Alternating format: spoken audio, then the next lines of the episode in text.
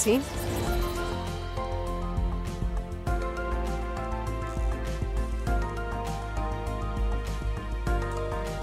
Então, porque termina esta segunda-feira, quer dizer hoje, não é, Sérgio? Sim. O prazo para os contribuintes validarem as faturas que vão servir de base ao cálculo das deduções em sede de IRS. Certo. Então, importa lembrar, o que é que deve ser feito? Bom, neste caso é fazer o que ainda não foi feito. Eu, eu espero, não Olha, ter, nenhum, não- espero não ter cuidado. nenhum problema com esta, com esta frase. Não podes dizer. É preciso ter calma. Uh, não bom, mas o, o que é que. É preciso ter calma.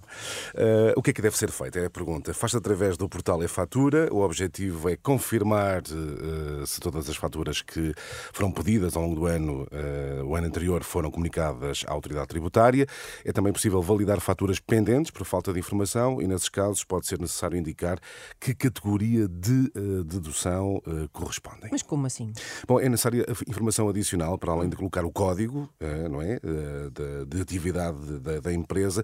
Por vezes é necessário mais alguma informação. Um exemplo que acontece com bastante frequência nas faturas de saúde, no caso das despesas com IVA Ah, a 23%, é necessário Aquele associar medicamento que não a beneficia do receita. IVA mais reduzido. Exatamente, é necessário receita, associar claro. uma receita para ter direito a essa, à dedução do imposto. Agora, eu aposto tudo que há quem não se lembre onde realizou determinada despesa. Pois. Então, que categoria deve escolher? Bom, nesse- Diversos. Sim, pois.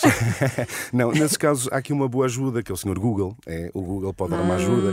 Basta copiar o nome de quem emitiu a fatura, pesquisar e logo aparece em vários sites onde é possível obter o código de atividade da empresa. Portanto, Muito o Sr. bem. Google, por vezes, ajuda, não é? Agora, uma pergunta que é o que é que acontece a quem não registar as faturas? Está mal, uh, perde, o direito, perde o direito ao reembolso uh, dessa despesa, porque depois de, de- a partir de amanhã, as faturas que permanecerem como não registadas ou não validadas no portal das finanças entram automaticamente na dedução de despesas gerais familiares, que tem um limite de apenas 250 euros Ou por seja, contribuinte. não perde nada, mas também não ganha nada, Não não é? ganha nada, exatamente. Pois, mesmo que eh, sejam gastos com educação e saúde, não pode fazê-lo depois? Exa- exatamente. Se as Ah. faturas não forem registadas, eh, a autoridade tributária não as reconhece como referentes a despesas realizadas nessas eh, duas eh, áreas que são as que, das que mais influenciam Sim, sim. O, o reembolso dos contribuintes. Portanto, hoje é mesmo para fazer aquilo que ainda não foi feito. Uhum.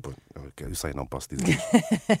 Mas estas deduções fazem-se por contribuinte ou é por agregado familiar? Por exemplo, eu faço as minhas faturas ou faço as faturas da minha família toda? Agregado familiar, Ok. exatamente. Aliás, como acontece com todas as despesas que são dedutíveis à coleta de IRS, isso é um bocadinho economês, mas é mesmo assim, portanto é por agregado familiar, são sempre consideradas por agregado e não por contribuinte. E para além de saúde e educação, Sérgio, Sim. que outras faturas é que permitem deduzir o imposto? Tudo, tudo o que tem a ver com compra de casa para habitação própria e permanente, arrendamento permanente, despesas com lares, reparação de automóveis e motociclos, restauração, sim, quem vai quem costuma jantar fora pode colocar essas faturas, alojamento em hotéis, cabeleireiros e salões de estética, atividades veterinárias, é verdade, passes de transportes públicos e ginásios. Tudo isto conta para deduzir E em sabes- IRS. E sabes, no final, quando as pessoas acabarem, dizem, sabes o quê?